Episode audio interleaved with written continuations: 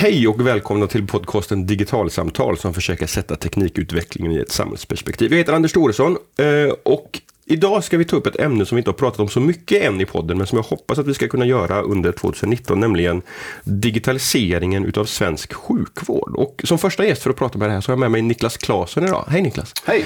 Du är kommunikationschef.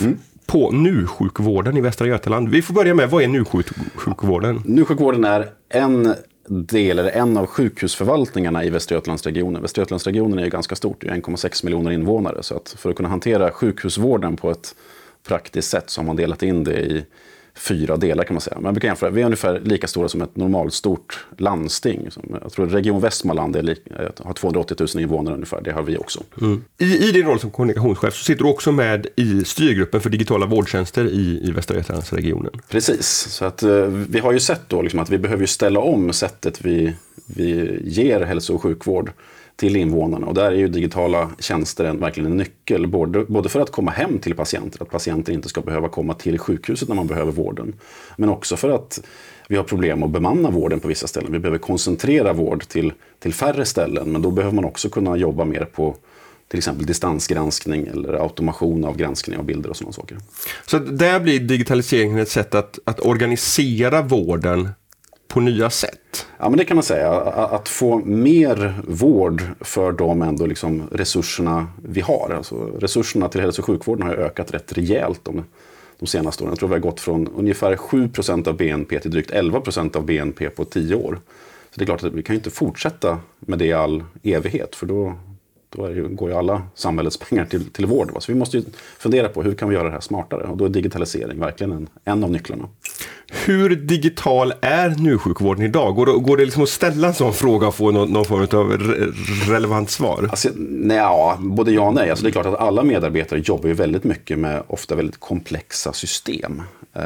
Det är ju, mycket av informationen är ju tack och lov digital, alltså journaler och så vidare. Men man kan säga att det är fortfarande första generationens journalsystem man jobbar väldigt mycket med i vården. Alltså där man har tagit de gamla journalliggarna som man hade på varje vårdavdelning och så har man digitaliserat det arbetssättet. Man har tagit blanketter och remisser och så har man digitaliserat det. Men det är fortfarande samma typ av arbetsflöde som man hade i den gamla pappersbaserade världen. Och där är det nu dags att säga att ta nästa steg mer in i en modern informationsstruktur.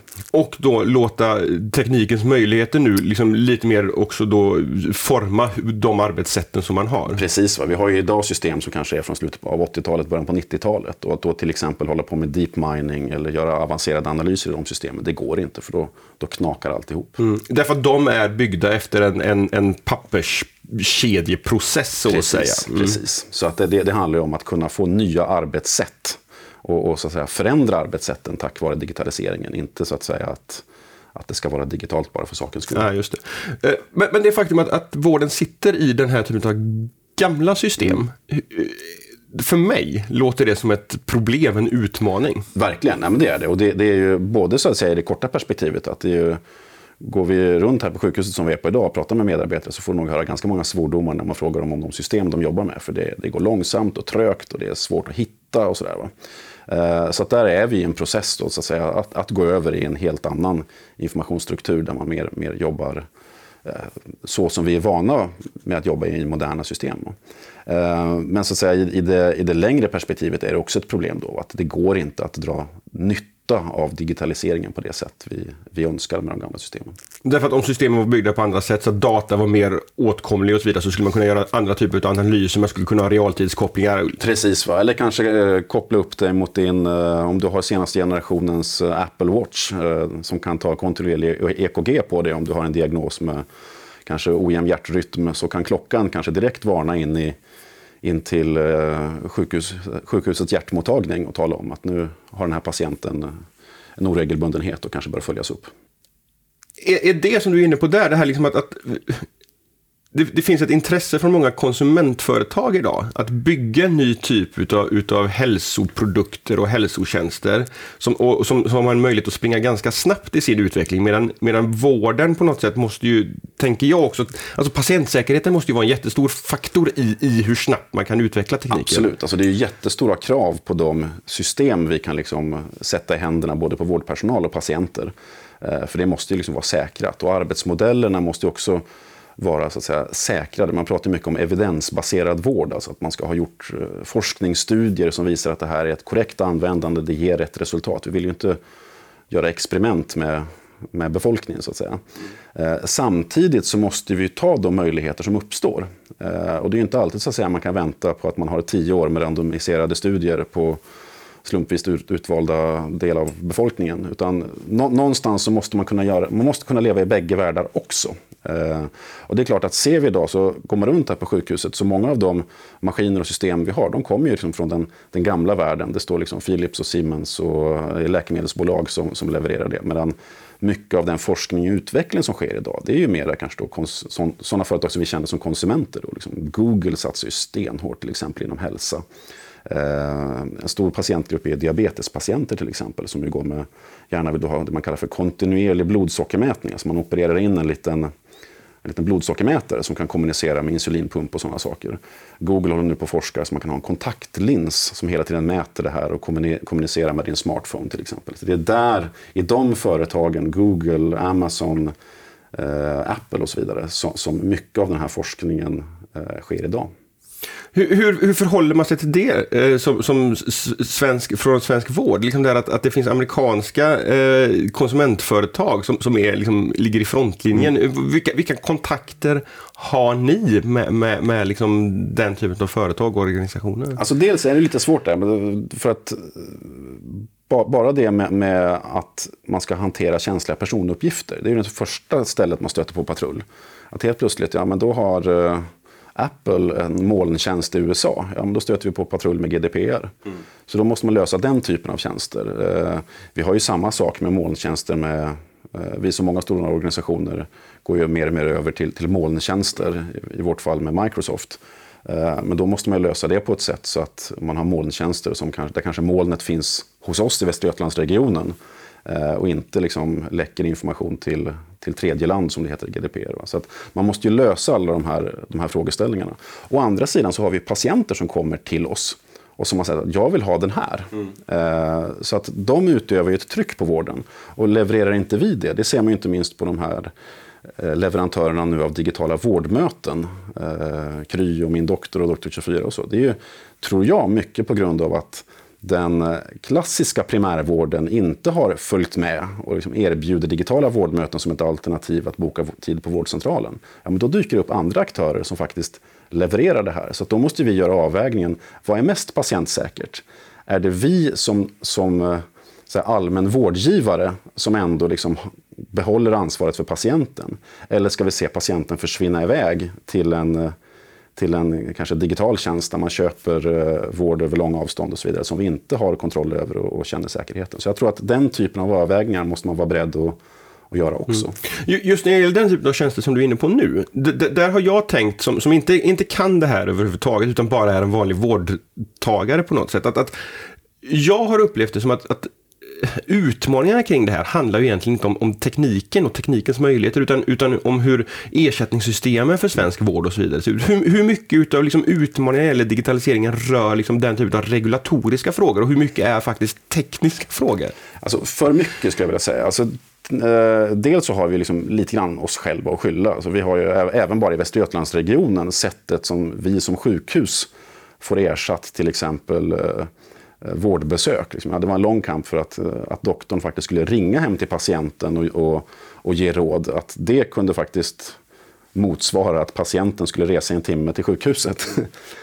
Någonting som är en mycket större samhällsnytta. Så att säga. Alltså och där har vi behövt göra samma resa med digitala vårdtjänster. Men där finns det, skulle jag ändå vilja säga, från myndigheter och från de som håller i regelverket en förståelse och vilja att göra någonting med det här. Där ser man ju inte minst de här aktörerna då med digitala vårdmöten, som man kan väl lite grann tror jag vi kommer säga om några år, att de kunde utnyttja ett tidsfönster där det var möjligt att rida lite grann på en lucka i regleringen. Men jag tror också att det finns väl en nationell liksom, förståelse för att det här behöver man täta till. För visst är det så till exempel här i Västra Götalandsregionen att det har skett en ganska stor upphandling nyligen där ni kommer börja erbjuda den typen, eller där kommer börja erbjudas den här typen. Så att vi har nu en tjänst som alla våra tusentals olika mottagningsverksamheter kan egentligen bara ropa av. Precis som man beställer att ja, men jag vill ha PowerPoint i min dator, så kan man säga att ja, men jag vill också ha en användarlicens på den här, för digitala vårdmöten, så kan man börja med det on the fly. För att tekniken är inte komplicerat, det är egentligen kamera och headset, så är det där. Va? Mm. Sen skulle jag för sig säga att det finns mycket regulatoriskt också som behöver ses över. Jag trodde ju när jag började jobba på sjukhuset här för ett antal år sedan att ja, men det är väl självklart att en läkare kan se vilka läkemedel som jag går på till exempel. Nej, kan bara se de läkemedel som är förskrivna från vår organisation. Om jag sedan har läkemedel förskrivna från min vårdcentral eller någon annanstans ifrån, det kan inte läkarna här på sjukhuset se. Är det också en integritetsaspekt då? Och precis, och det har väl dels att göra med att det är olika system som inte pratar med varandra. Men dels också en integritetsaspekt. Så att nu kommer det man kallar för nationell läkemedelslista, jag tror det är från 2020 som det här regelverket ska ha trätt i kraft. Men det är också liksom väldigt långa processer, för det där är just en integritetsfråga. Att om jag har brutit benet, behöver den ortopedläkaren då se att jag kanske också har en relation med psykiatrin och går på någon form av psykofarmaka? Kanske inte självklart för alla, samtidigt som i mitt huvud så tänker jag, men det är väl bra om vården. Jag har den tilliten till vården att jag tror det är bra. Ja, för mig låter det som att det kommer inte alltid gå att säga i förväg heller när det är så att en behandlande läkare har för min skull nytta av att se att jag också behandlas för det här med de här medicinerna och när det faktiskt blir ett integritetsproblem. Precis, va. Så att där tror jag man behöver göra olika avvägningar där, så att säga. Man kan inte vara helt safe på alla fronter samtidigt, utan man måste göra kompromisser där, tror jag. Mm. Från de som faktiskt står för vården här, era läkare, era sjuksköterskor och så vidare, hur är suget efter ny teknik från, liksom, faktiskt från de som jobbar med patientmötet? Mm. Jag tror att i det dagliga så är det ett jättestort sug, och just det med att vi sitter i de här gamla tungrodda systemen som det tar mycket tid, och det är fortfarande även ganska pappersbaserat. Man skannar blanketter som kommer in som pdf-bilagor till journalen, och det går inte att söka i för att det är inskannat som bilder. Och det är dåligt på många sätt. Va? Bara att förbereda ett mottagningsbesök kan ta jättelång tid, för man måste in och bläddra i många olika system innan man har en komplett bild av den här patienten man ska möta om en kvart. Va? Så att där finns det definitivt ett sug och ett intresse, och även då i det arbete vi nu sätter igång med en ny, mer modern informationsmiljö, där är det många från vården som vill vara med i det arbetet och ställa krav och påverka och liksom jobba fram nya processer. Samtidigt när det kommer, jag brukar säga att vi har jättemånga medarbetare som jobbar med jätteavancerad teknisk utrustning. Det kan vara medicinpumpar till, där man medicinerar för tidigt födda spädbarn och liksom. Jag är livrädd att ens komma i närheten av den typen av situation. Va? Så kan det ibland vara att man sätter ett, kanske istället för att patienterna ska ringa hit, kanske vi ska erbjuda att man kan kommunicera via en inloggad e-tjänst. Ja, men tänk om det blir fel. Och då, där kan det ofta bli frågeställningar. Så att jag tror att det är delvis en kulturfråga där vården traditionellt sett har varit lite, du vet så här, man tog fram, vad heter de? Gröna sidorna eller blå sidorna i telefonkatalogen. Ja, så var det telefontid tisdagar 9-11. Lite grann den världen lever vården fortfarande i. Att, ja, men vi måste ju skärma oss lite grann så att inte folk kommer hit och överkonsumerar. Men jag tror att man måste ha ett perspektivskifte där man öppnar sig mer i kommunikationen med invånarna. Och där tror jag också en mer modern informationsmiljö kan ju då med till exempel patientportaler och annat, att jag själv som patient får tillgång till mycket mer om den information som faktiskt finns om mig i vården. Mm. Du var inne på det här med att liksom vården ska baseras på forskning och beprövad erfarenhet. Men jag läste en text som du publicerade på LinkedIn där du också konstaterade att mycket av det som vi gör i vården idag inte nödvändigtvis faktiskt är det. Du tog ett exempel med det här med digitala vårdmöten kontra telefonrådgivning där det inte finns kanske så mycket forskning på liksom hur bra fungerar telefonrådgivning. Ja, precis. Och det är just att det är, några gånger från läkarhåll hörs, men det måste finnas evidens på att det är bra att möta patienten genom skärmen. Ja, men liksom, precis som jag skrev där då, att man har liksom inte gjort några stora forskningsstudier där man jämför telefonmöten med mottagningsbesök, eller mottagningsbesök i sig, liksom att det skulle vara det bästa. Så att någonstans så måste man ju så att säga våga förändra arbetssättet samtidigt som de vårdåtgärder man sätter in, så att säga, vilka läkemedel man förskriver eller hur man behandlar en patient, det ska ju givetvis vara baserat på forskning och vetenskap. Mm. Men det jag hör när du pratar också, det är att precis som i alla organisationer egentligen, att digitaliseringen sker på ett antal olika nivåer där det ena handlar om liksom sjukvårdens administration. Mm. Att göra det lätt att hitta information om vårdtagarna, till exempel inför ett vårdmöte. Men också då hur man kan använda tekniken kanske för att ställa diagnos eller ge liksom sådär. Var finns det liksom lågt hängande frukter att plocka?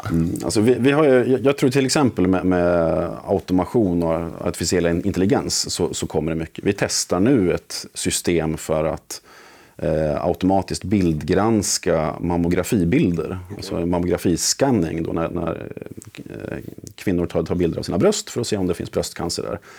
Och det är ju jättestora volymer. Jag tror vi har 60 000 bilder om året som granskas hos oss. Och granskas idag då av 2 radiologer separat. Då, för att om den ena missar något så ska den andra kunna fånga upp det. Så där testar vi nu ett system som, den talar inte om det är cancer eller inte. Men den klassificerar bilderna utifrån sannolikhet i 10 kategorier då, från 1 till 10. Där kategori 10 är de 10% av bilderna som har högst sannolikhet för att det kan vara cancer. Och då kan man ju dels lägga upp arbetet att man kanske börjar med att granska de bilderna så man tar dem snabbast för att kanske då kunna påbörja behandling tidigare. Men kanske man också kan säga att de med lägst sannolikhet kanske man inte behöver ha 2 som granskar manuellt. Och kanske på sikt kanske man kan säga att, tror jag i alla fall, att maskinerna så att säga helt kan ta över delar av de här mera standardiserade uppgifterna. Så att de som är radiologer och specialiserade på det här kanske mera kan gå in på de lite mer svårtolkade fallen och jobba med dem.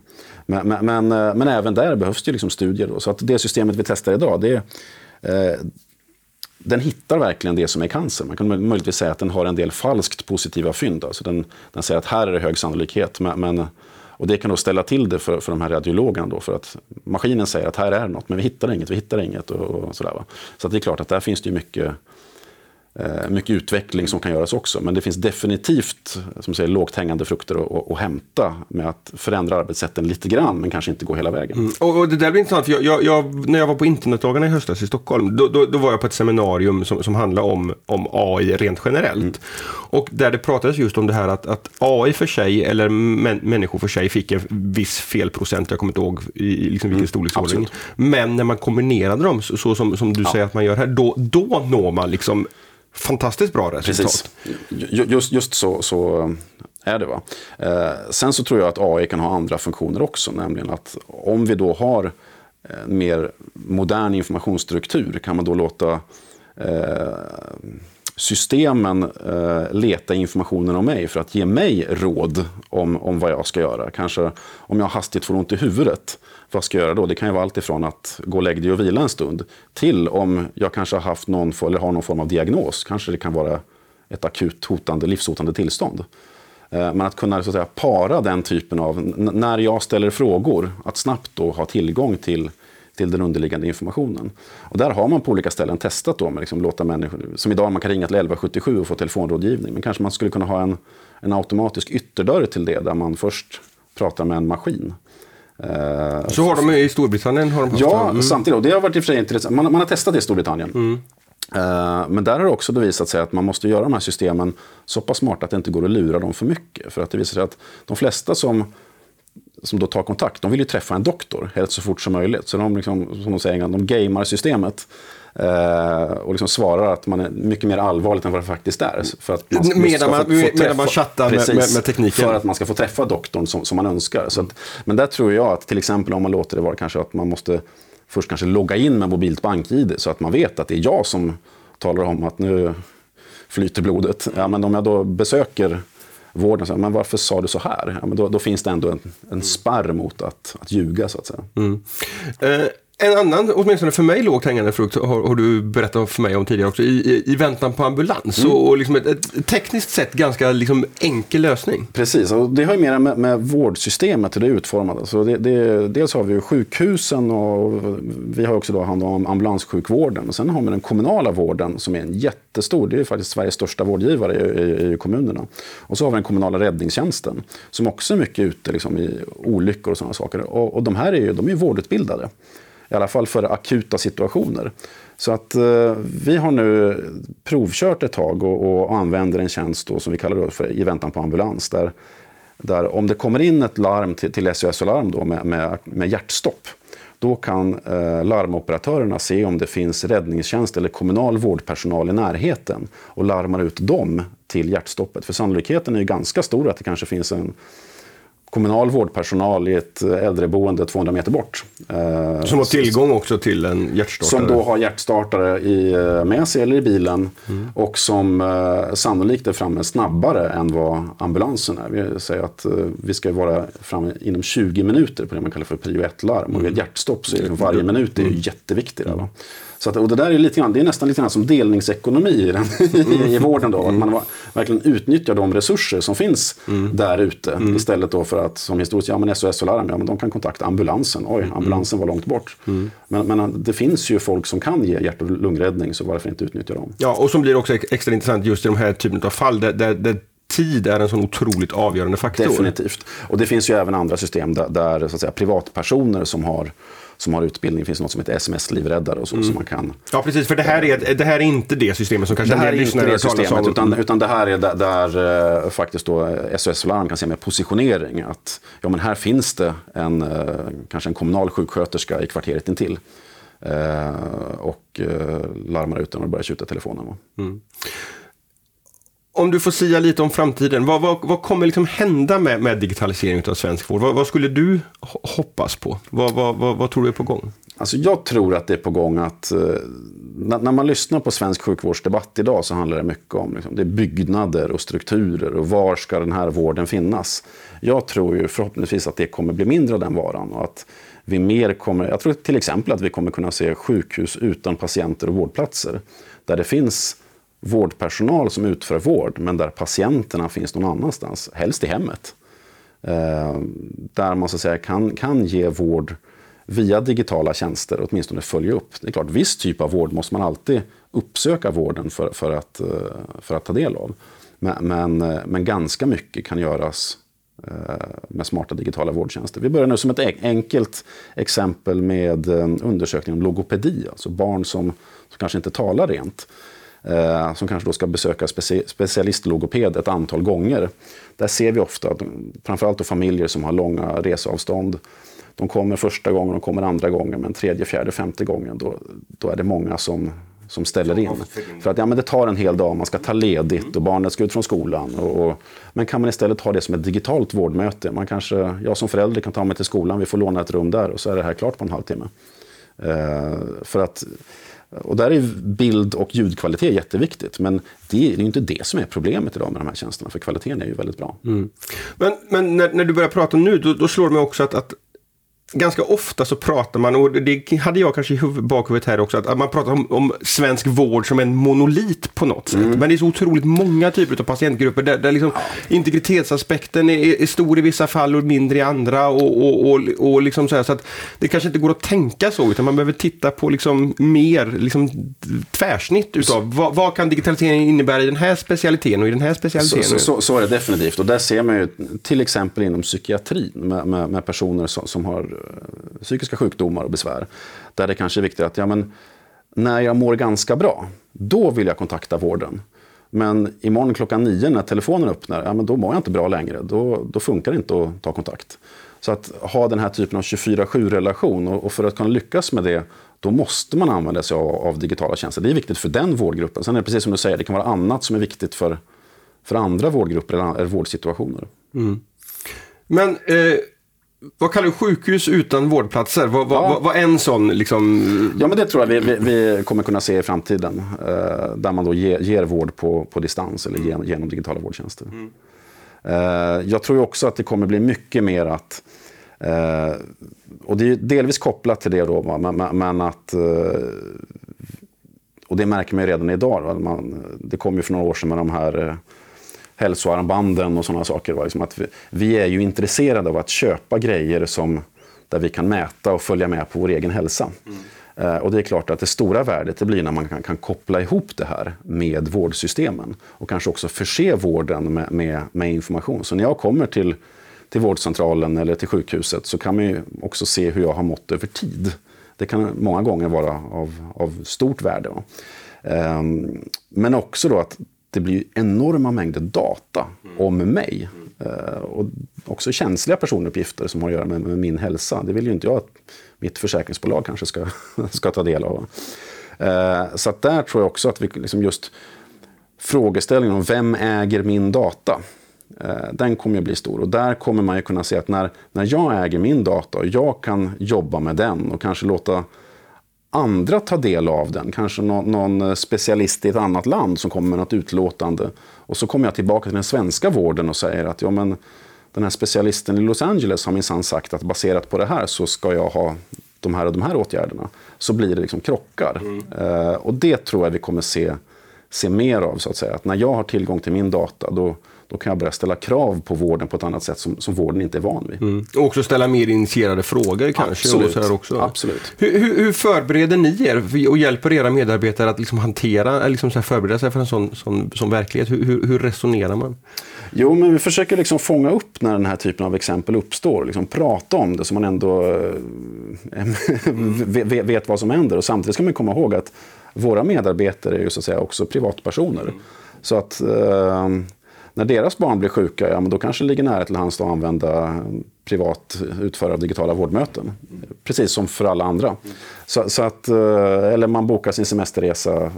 Alltså det är inte annorlunda här. Va? Så att, jag tror att mycket av förberedelserna, det gör man så att säga, inte bara på jobbet, utan det gör man som en digital person. Mm. En sportfråga nästan. Vad är det roligaste med att liksom få vara med och jobba med sjukvård och digitalisering utav den? Alltså dels så är det är sjukvården är någonting som berör alla. Inte alltid, men i delar av livet i alla fall så är man berörd av det. Och man kan ju säga att ganska små förändringar kan ju ge väldigt stora resultat. När man har infört nya metoder, nya arbetssätt, så kan man ofta se hur hjärtinfarktvården är ett sådant exempel. Där man har mycket med teknikens hjälp att man kan göra såna här kranskärlsoperationer och ballongsprängningar och sådana saker. Så är ju antalet personer som dör i hjärtinfarkt har ju reducerats något helt enormt. Och det är där jag tror att man kan se att med ganska enkla medel egentligen. För det här är liksom ingen raketvetenskap. De här digitala vårdtjänsterna. Det är tjänster som man använder ofta i andra delar av samhället. Så tror jag man kommer kunna se stora resultat. Att folk som annars kanske inte har uppsökt vård eller ställt frågor helt plötsligt börjar göra det. Så det skulle jag nog vilja säga. Det är det roligaste att man ser att saker och ting ger effekt. Eller jag har i alla fall en förhoppning och tro på att det kommer göra det. Sen är det ju också så att sjukhus, alltså det finns jättemycket resurser inom sjukvården. Det ska man ju inte. Man pratar mycket om kris i sjukvården, men det finns väldigt mycket personella, kompetensmässiga och ekonomiska resurser i sjukvården. Så det är klart att när vi bestämmer oss för att göra någonting, då kan det hända väldigt mycket på riktigt. För att det finns resurser bakom det. Mm. Var finns det stora utmaningar kopplade till digitaliseringen? Alltså, integritetsfrågor är ju en sån sak och regelverket. Och där tror jag det vore bra om man liksom på nationell nivå liksom gjorde någon form av kommission eller någonting för att liksom räta ut det. Jag tror man har gjort det för drönarflyg och sådana saker. Där man har någon gruppering som ska se på liksom, men hur kan vi räta ut de här? För att det finns ju så stora fördelar man kunde använda drönare. Och lite grann på samma sätt tror jag det vore bra om man kunde gjort det för sjukvården. Sätta ner foten liksom. Ja, men att se liksom, men okej, vi behöver göra vissa avvägningar här och var. Det kan inte vara 100% integritetsskydd alla gånger, kanske. Men då måste man göra väl avvägda övervägningar. Så det tror jag är en sån sak. Sen tror jag också, det är ofta sånt man har som motargument för digitala vårdtjänster. Att ja, men vad med de som inte är med i den digitala världen? De som inte har smartphones och internet. Och det är klart att vi kan inte bara basera vården på att ge digital vård. Vi måste också, alltså det ska vara en jämlik vård som når alla. Så vi måste jobba i alla världar samtidigt. Så det är klart att det blir inte att gå från det ena till det andra. Vi måste också så att säga erbjuda vård på klassiskt sätt. Vi måste både ha Spotify och skivaffären. Niklas, stort tack för att du var med och startade diskussionen om digitalisering av vård i Digitalsamtal. Tack. Och till er som lyssnat, hoppas att ni gillade samtalet. Och har ni tips och förslag på andra personer som kan prata om vård och digitalisering så hör jättegärna av er på podcast@digitalsamtal.se. Och med det så tackar jag för den här veckan och så hörs vi igen nästa onsdag. Hej så länge.